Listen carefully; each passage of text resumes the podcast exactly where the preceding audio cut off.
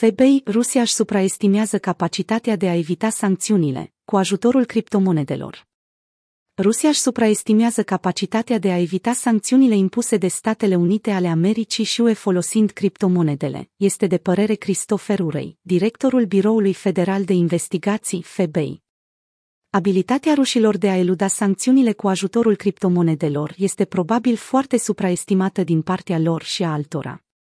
Suntem, alături de partenerii noștri de peste mări, mult mai eficienți în acest sens decât cred că, apreciază ei, uneori, și există multă experiență în ceea ce privește instrumentele și strategiile care ajută la blocarea acestui tip de efort. În cele din urmă, ceea ce trebuie să facă este să obțină acces la o anumită formă de monedă fiat, care devine mai dificilă, a spus Urei, citat de Cointelegraph.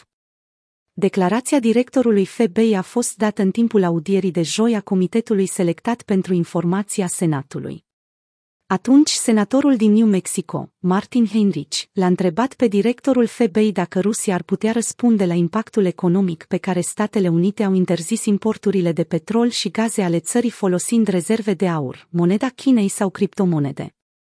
Directorul Serviciului de Informații Naționale, Avril Haines, a adăugat că președintele rus Vladimir Putin a anticipat probabil sancțiuni din acțiunile sale împotriva Ucrainei și a creat un fond de rezervă pentru a reduce impactul economic.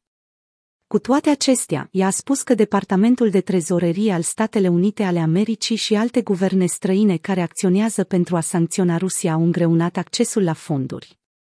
Criptomonedele prinse în războiul dintre Rusia și Ucraina în urma invadării Ucrainei de către Rusia, în 24 februarie, Statele Unite și guvernele din întreaga Uniune Europeană au anunțat sancțiuni menite să dăuneze financiar Rusiei.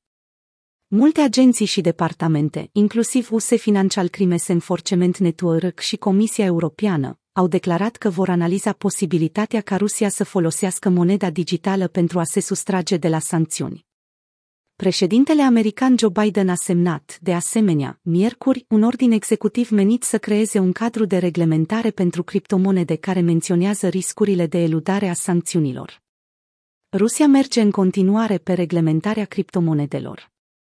Pe de altă parte, în Rusia, Banca Centrală a Rusiei, CBR, și Ministerul de Finanțe continuă discuțiile cu privire la viitorul criptomonedelor.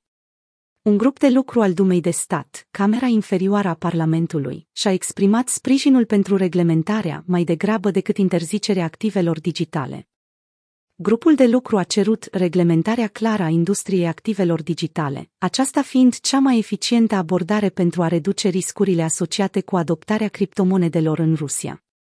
Potrivit presei, aproximativ 50 de experți au participat la sesiunea de panel convocată de grupul de lucru al Dumei, cu privire la chestiunile privind reglementarea criptomonedei.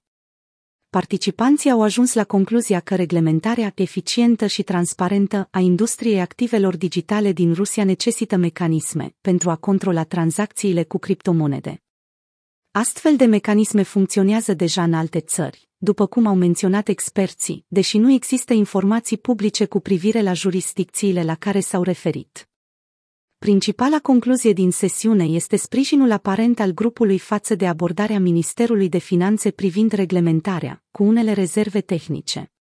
Experții au îndemnat ministerul să sporească eforturile în proiectul său de lege legat de minierit non-instituțional, rolul băncilor tradiționale, procedurile Now Customer, KYC și utilizările ilicite ale criptomonedelor. În cazul în care se vor pune de acord, Camera Inferioară va sprijini Ministerul de Finanțe în dezbaterea aprinsă cu CBR, care promovează o abordare restrictivă a criptomonedelor. Această bătălie a intrat într-o fază decisivă în 2022. Pe 20 ianuarie, CBR a anunțat o propunere de interzicere a minieritului și a circulației monedelor digitale private în țară. În schimb, Ministerul de Finanțe a răspuns rapid prezentând propriul cadru de reglementare a mecanismelor de circulație a monedelor digitale, care a definit activele digitale ca fiind similare cu monedele fiat în multe privințe.